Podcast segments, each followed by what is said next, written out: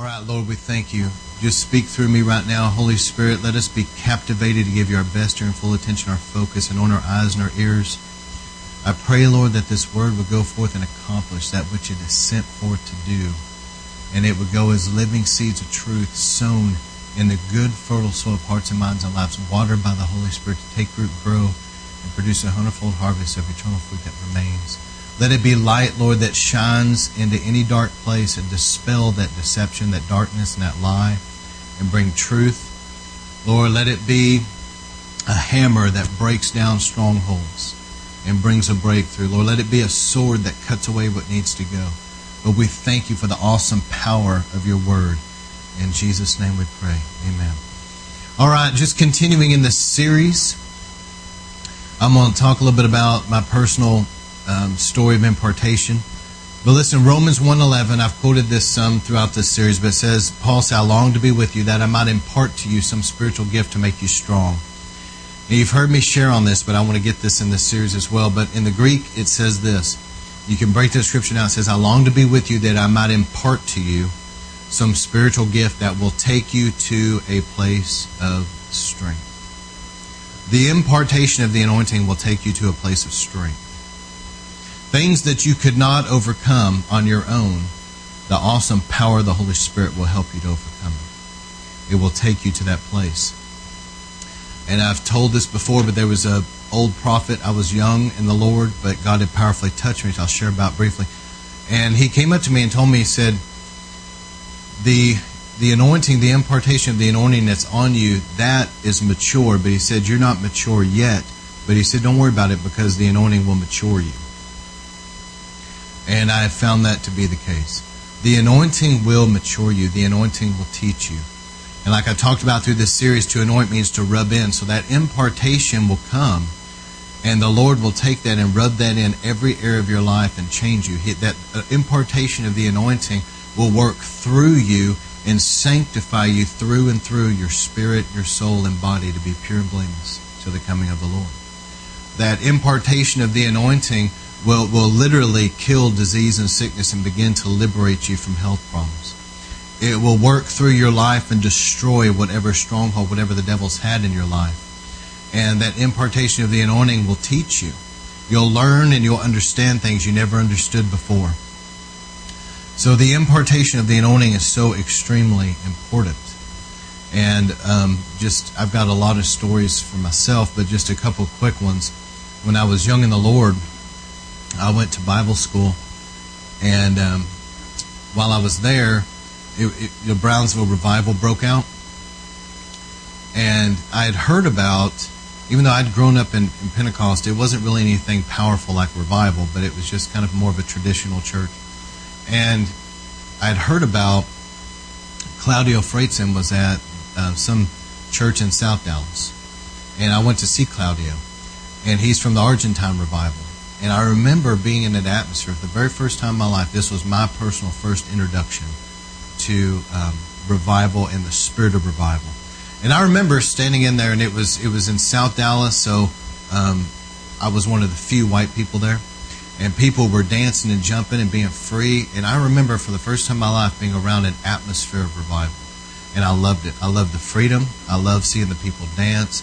I, I could feel the power of God like electricity shooting through the place. And uh, Claudio preached. He didn't know any English. There was an interpreter, but anyway, he prayed for people. And at the end of the service, he, he found me, came up to me, and prayed for me and I was hit by the power of God, and there was a, a fresh new baptism of the Holy Spirit, and prayer language just burst forth fresh and new. And that was my first touch of what I would call the revival anointing. And then my friends started going to Brownsville. And they were coming back, and these guys, if you knew them, I hung out, they, they were a goofy bunch of people in college, you know, just um, if if you knew how they were and practical jokesters and real goofy and not taking life real serious, when they came back, they, there was a difference. There there was a a depth. There was tears. There was brokenness. There, and I could see in their life a sincere move of the Spirit of God, and it produced a hunger in me. And I remember them telling me, "You need to go, but if you go, you need to take time off where you can spend several days. Don't just go to one service. And so I remember I got together, you know, with my family and, and we went down there. It was 96. I believe it was March of 96, if I'm not mistaken. And I'll never forget because Steve Hill was preaching on not quenching, grieving, and resisting the Holy Spirit. And he had the lights dimmed and he had this little lamp he was carrying around. He was talking about when, it, when it's dark all around, you've got your, your light, but allowing the Holy Spirit to be quenched in your life and putting out the light. And so that was his sermon. And I'll, I'll never forget because I'd never been around anything like this. Um, I had been at a church where the church only ran maybe a couple hundred people, and it was a full gospel church. And really, I was just more. I was very young. I'd only been saved about a year and a half, so I was just kind of helping, and and they brought me on to help with the young people. And because of what I've been trained to do, with, with all the different games and programs and lock-ins and everything you do, the youth group really grew. But it wasn't really by the power of the Holy Spirit and lives being changed. It was more uh, just all the programs and things we had going. See what I mean? And I came to this church where people were waiting outside in this long line. We went in, and the worship was so powerful. And I remember as Steve Hill gave that altar call, I could I could literally feel waves of electricity in the in the atmosphere, and I saw these people running down, and you could see people running that was obviously off the streets. I mean, it was people that probably just got invited on their way to church or whatever. I mean, people just brought them in, and they were running down, and they were down there weeping, and they were wailing, and you could hear it. And I remember just being broken and began to weep in my seat. I'd never been around this, and um, God had touched me through Claudio. But as I was at Brownsville, I went down, and they started after that. They started praying for people, and I went down. And I wanted prayer because my friends had told me you need to go and you need to get prayer. But I didn't understand the significance of impartation. I was just there. And I remember I went down and this guy comes up to me and it's just an altar worker. He wasn't, it wasn't Steve or Brother John or anybody. He just prayed for me. And I remember that I was thrown back in the air several feet, landed on my back. I felt myself hit the floor. And um, all I can say was there was a baptism of fire. That's the only way I can say it. There was a, an all consuming fire that came into my life. And God touched me a lot during that time. What happened was God had put in me the spirit of revival. I knew it.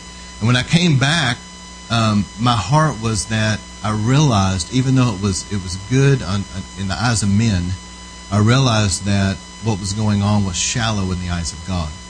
And so I began to preach repentance-based sermons, and, and a lot of the young people started getting saved, and things started happening. And I remember that they were telling me because in this particular denomination they had a couple times a year they had something called uh, well during the wintertime it's called winterfest and then they had something else. But it, it was a time where it's like a camp meeting and so it was uh, really powerful. And they told me they said brother scott it, it feels like winterfest all the time now what happened was the spirit of revival started coming in and i remember i'd preach i'd see them crying you know and they'd come down so god began that was my introduction. But what happened was was that something had been imparted to me. It wasn't just going to a good service and going, "Oh, that's good. Maybe I can go back and figure out what they're doing and I'll try to do that." It wasn't like that. I didn't know what I was doing. Not that I do now, really. You just move with the Holy Ghost, amen. But anyway, I was there, but something had come upon me from there. That when I came back, that began an operation through the ministry and it took on a whole different atmosphere. All the games and all that stuff, we still had a lot of fun, but it was different. Now there was more of a serious tone about getting right with God, and people's lives were really being impacted on a deep spiritual level. And I remember that through that revival, this was an interesting story, but um, had, you know, Brother Steve Hill had prayed for me, and I'd come back and there, there had really been something about evangelism. I've had a, a history throughout the course of my life. You know, you guys only know me in this season, but in times past, I've done a lot of street ministry, a lot of street evangelism. And I remember that at this time in my life, I'd gone to this particular place where they were doing kind of like the uh, Hell House, Judgment House, different things they do around Halloween time. And I'd gone to one of those places, and we went through, and even though people were brought to a place of realizing heaven and hell, they they really just had them go through and sign a piece of paper and give them some Kool Aid and let them go or something. I remember it was really, and uh, I got back on the bus with my young people, And I was like, I don't know what they're thinking. But anyway, so I preached to my young people there, and a bunch of them got saved on the bus. I went back to them and I told them, look, guys, y'all need to do something different. You're, you got a big hole in your net. Okay, people are getting out of here. You're getting them to a place where they could get saved, but then you're just getting them Kool Aid or something. I was like, man, you need to. So this guy was like, it's too late to do anything. You come help me. And I was like, what, do, what do you want me to do? And he said, well, I don't know, but you're, you're complaining, so you do something. So I said, okay. I said, here's what I'll do. I said, I'll go in that decision room because there was a door here that was accept Jesus and a door here that was reject Jesus. And um, there were people surprisingly going. Anyway, so I stood in the room and they would come in and I was preaching to them and people started crying. See, the power of God came in that room strong. Seriously, it was surprisingly strong, and people were crying, and they were, and you know, there was a couple of people that go through the door, but now people were hearing the gospel and they were praying with me to get saved. Well, I started doing that. I mean, every ten minutes, more people are coming through. Um, man, I was young in this and young in the anointing, and I was getting worn out. And I'll never forget about um, three quarters of the way through the night. I've been doing this for hours I mean, that, at that point in time, I'd prayed the sinner's prayer. I don't even know how many times with so many people.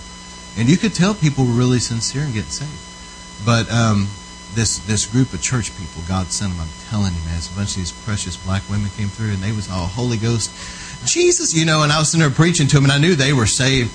And and I was like, I'm tired, ladies. And they said, We're going to pray for you. And they all jumped on me, started praying. Seriously, listen, the power of God, I'm saying, the power of God swept through me. I got a fresh anointing. Those ladies went through, and I was like, Jesus sent those ladies. And I felt myself just swell up in the anointing and start preaching again. Jesus will send you people. Amen. but um, anyway, that was just, it was the impartation of the anointing that had come that was beginning to operate, but I was only maybe 19, 20, 21 years old. And, and I really, truly gave my life to the Lord at 18. So I was very young in all of this, very young, didn't know what I was doing, but I knew that God had touched me. But there's always more. There's always more from where you're at. And um, what one of the great things that was imparted to me was a great hunger for more of the Lord.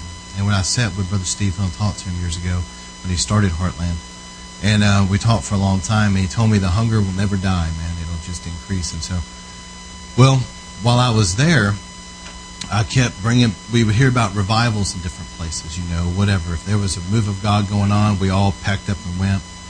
And um, I'll never forget there was a man by the name of Floyd Lawhon, and I didn't know anything about him, but my but I knew people that knew him, and they were like, "Man, this guy is a very powerful anointing." And he was holding a revival in Ennis, very small church and I was surprised. I was expecting, you know, these these small town churches. That's all I've ever known, so I kind of knew what to expect, and to a degree, that's what it was.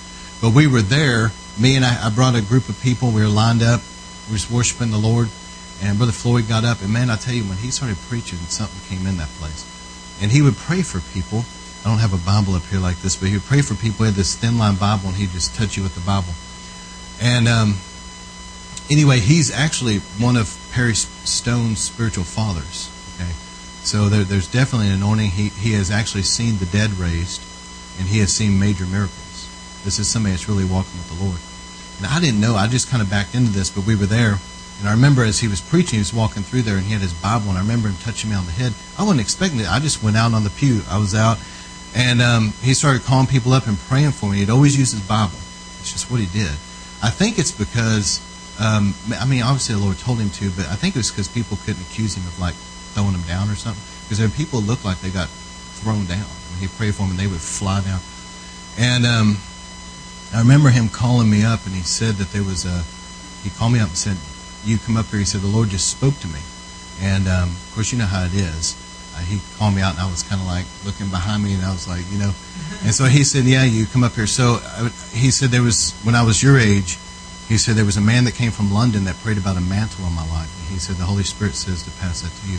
So I went down there and I was shake. I could not get up there. I was doing my best. I was dragging my feet up there. I finally got up to the front. He's laughing at me, you know, and I'm trying not to laugh. And uh, he goes up to pray for me, and the people that were there to catch me, all of us went out. It was hilarious. And I was at that point when I hit the ground. That's all that I really clearly remember. The rest of it was a fog. Okay, I remember people picking me up but I was so overcome by the power of God.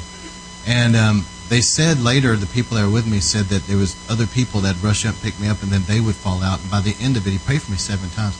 That there was a pile of people, and I was in the pile somewhere, and uh, and I was pinned to the floor seriously for about an hour.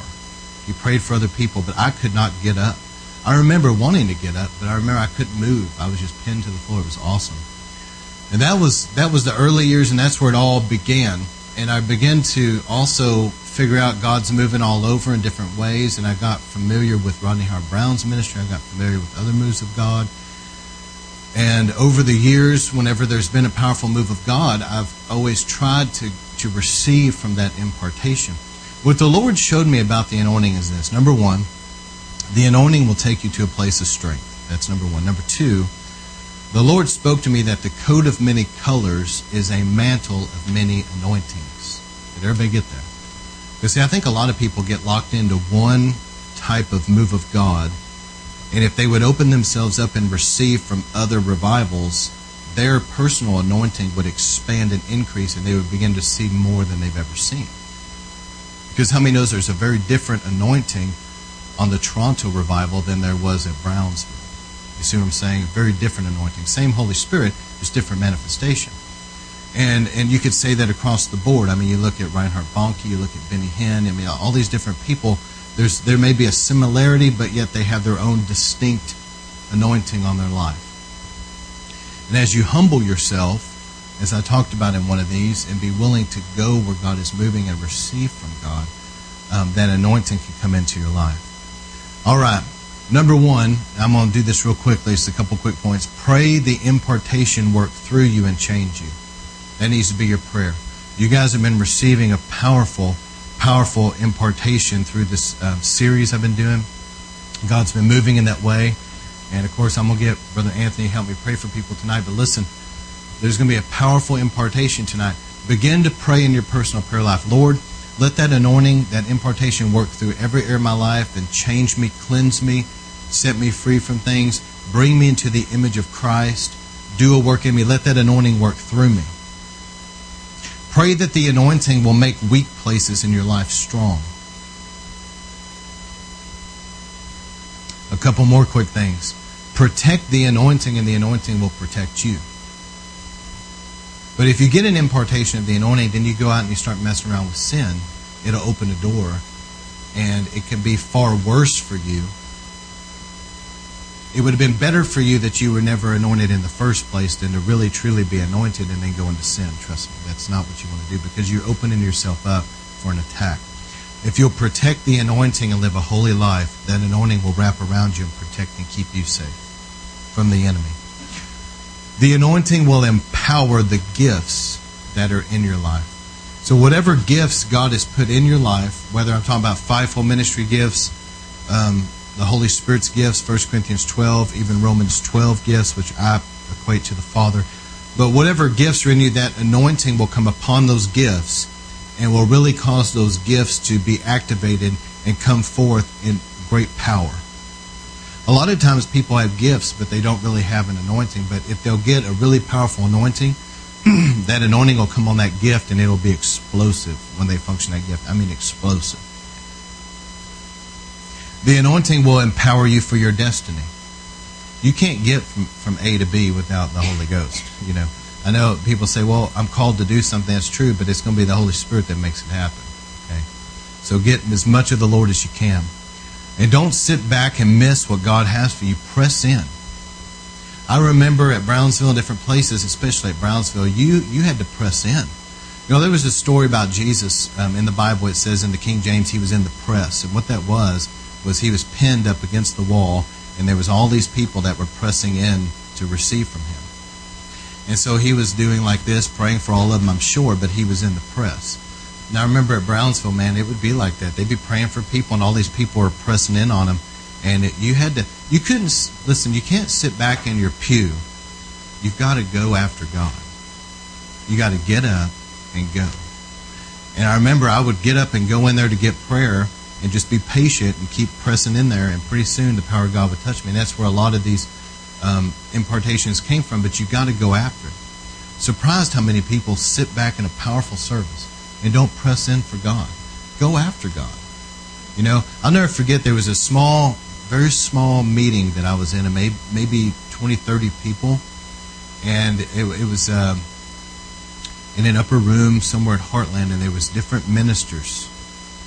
And there was, there's people like Steve Hill and Cindy Jacobs, and there's a bunch of us different ministers. In fact, you went with me to this. And the power of God fell, and Sam Brassfield was prophesying over people. And um, I remember this. I remember sitting there, and God had used Steve Hill so powerfully at Brownsville. And the Holy Spirit fell in that room, and Steve went right up there to get prayer. I remember the power of God hitting him and him going out. And I thought, that's a godly example. He's already anointed, but he's hungry for more. Amen? But don't sit back. Go after God. Make the effort to go forward. God sees that hunger in people. He responds to hunger. Hunger, Bible says, hunger and thirst after righteousness, you will be filled. A hunger. Listen, I want to be hungry. I want to be, if God's moving, I want to be like a lightning rod for more of God. I've seen where God was moving so powerfully and touching people, and I'll see some deadbeat just sitting there, and I'm thinking, man, you could really get touched tonight if you cared. But they just sit there, you know. And also be careful. Listen, I'm talking to a lot of people that are young in the ministry that, that are coming forth. You know, I, I want to encourage you, be careful who you marry, that they, they have a hunger for God like you do. You know, Bible talks about being equally yoked. I know um, that talks about salvation, but I personally think it's even more than that because you can have somebody, and we've known, my wife and I have known people, that one spouse is real Pentecostal and going after the move of God, and the other person is from a very, very non Pentecostal perspective, and that's not to me personally a real equal yoking. They're both Christians, but they're not on the same page. To me, being equally yoked is that you're both on the same page. Listen, I've seen people over the years, I've seen husbands that's had to drag wives to go get prayer. I've seen it with my eyes that the wife just didn't care. They weren't on fire for God, but the husband was. And he would always have to drag a wife down to get prayer and and they were really hungry for God, but they were dragging somebody else spiritually. And I knew it was frustrating for them. And I've also seen wives that had some deadbeat husbands. And here they are trying to go after God, and their husband sitting back and doesn't care. So make sure when you go to get married that both of you are on the same page about your pursuit of God. You want somebody that's hungry like you are and going after God like you are. And then the last couple things fan the flame that's in you through your personal prayer life. If you want to be used of God, you're going to have to learn how to pray and develop a prayer life. That's it. It's going to come out of your personal prayer life. And as you learn how to pray and you develop a prayer life, it will fan into flame what is in you through the laying on of hands, what has been imparted to you. So learn how to pray, and that will keep that fire burning bright in your personal life. But it's got to be there. I'm telling you, if you don't know how to pray, it's gonna it's gonna hinder what you're called to do on the level. And I remember I call, I finally, back when God powerfully touched me, I finally found uh, Floyd Lawhon's number and I wanted to talk to him because God had really used him. And I called him and I said, Brother Floyd, I said, You prayed for me. So I don't know if you remember me. And I told him things. He was like, Yeah, I remember you. And I said, Well, listen, I said, I'm young in the ministry because at the time, I mean, I was only maybe 21, 22. I said, I was young in the ministry. You have any advice? And he said, Well, he said, You learn a lot of things, you forget a lot of things when you get older. But he said, Listen, he said, Do you know how to pray? And I said, Well, I think I do. He said, Learn how to pray. He said, It's all in your personal prayer life. That's the advice he gave me. He said, Pray. All right. And then the last thing I would say is just make sure and live holy, but I've already mentioned that before. Just really keep a consecrated life. Um, there's higher callings there, there's things that, because of the level of anointing that God's going to put on you, and because of the the level of, of um, that God wants to use you at, there's things that God's not going to let you get away with that maybe somebody else seems like they're getting away with. There's things you're not going to be able to watch on TV because it's going to grieve your spirit. There's things that, that you're not going to be able to watch in movies it's going to grieve you about certain things. And, and the Lord is calling a group out to be holy and elect unto Him, that, that's a remnant that He can really entrust them with a lot of spiritual power and, and, and, a, and a fire. But listen, you've got to keep it holy.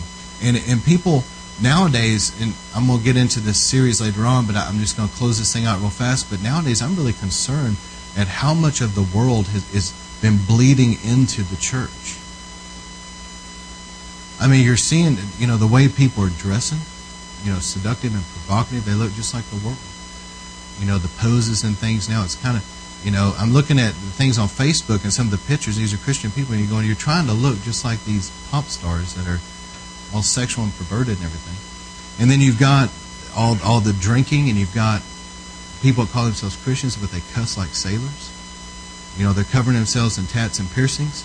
If I'm stepping on toes, then repent, man. Get holy unto God. I mean, I'm not saying this to be mean. I'm saying that God's looking for a holy people that is going that is going to set themselves apart and let the Lord really clean them out and use them. But if if you're allowing this stuff in your life, you're killing the flow that God wants to be in your life. Okay? So let's keep keep yourself pure. Be careful what you entertain in your mind. And be careful what you keep staring at. Nowadays, there's going to be so much stuff that your eyes are going to fall upon things that you wish they didn't, but that's just the way Satan has made sure it's going to be. But keep your eyes bouncing. Don't dwell on something for a long period of time. If you see something that you don't need to be looking at, look away. Amen? Don't let it like burn deep within you. Okay? turn away, man. Turn away. anyway, and set yourself apart and guard your heart. Be careful that if people offend you, that you're quick to forgive them. All of us have to work. I mean, we all have to deal with these things. But the Bible says that in the last days, the love of many will grow cold because of all the bitterness. Be very careful that you quickly forgive and pray for the person and let it go. I mean, it's not about that person. It's not about getting even or anything. It's about you keeping yourself holy and pure for the Lord. That's more important than whatever they did or didn't do or whatever. Just let that go. When I was talking to those precious ladies that prayed for us at Brownsville, I took er, took a group with me a couple years back, ran by fire, and we found some of these altar workers that pray for people during the revival. And I was like, "You ladies look familiar." I said, "Come here, listen. I I am a pastor, and I brought a group. Were you guys altar workers? Yeah, we pray with people all the time. I said, Would you please pray for my people? And I was talking to them for a little while, and they were so sweet, and they were telling me, they're like, Yes, the, the forgiveness issue is huge. They said, You got to forgive immediately and keep that, that pure flow of the Holy Spirit in your life, that there's no bitterness clogging that flow. And they were talking to me about that. So, Lord, we thank you for this time, and this is the final part to this series. Lord, we want to be set apart. We want to be holy that and guard what's entrusted to us through this impartation that you've been doing in our lives, Lord, that we are people that will be set apart that you can use as vessels of honor. Lord, we thank you for what you're doing. Thank you for cleaning up our lives, Lord. Thank you for being patient with us. Those those of us that you've needed to heal us and you've needed to deliver us from things so that we could be free and you needed to teach us things so that we could learn how to walk in freedom. Thank you, Lord, that you've been so patient with us to take us from glory to glory and, and just clean us up and do the work in us that you've done. And Lord, we, we honor that. We thank you for that. And I pray tonight as we're going to be praying for people, Lord, that there'll be an incredible impartation of your anointing. In Jesus' name we pray. Amen.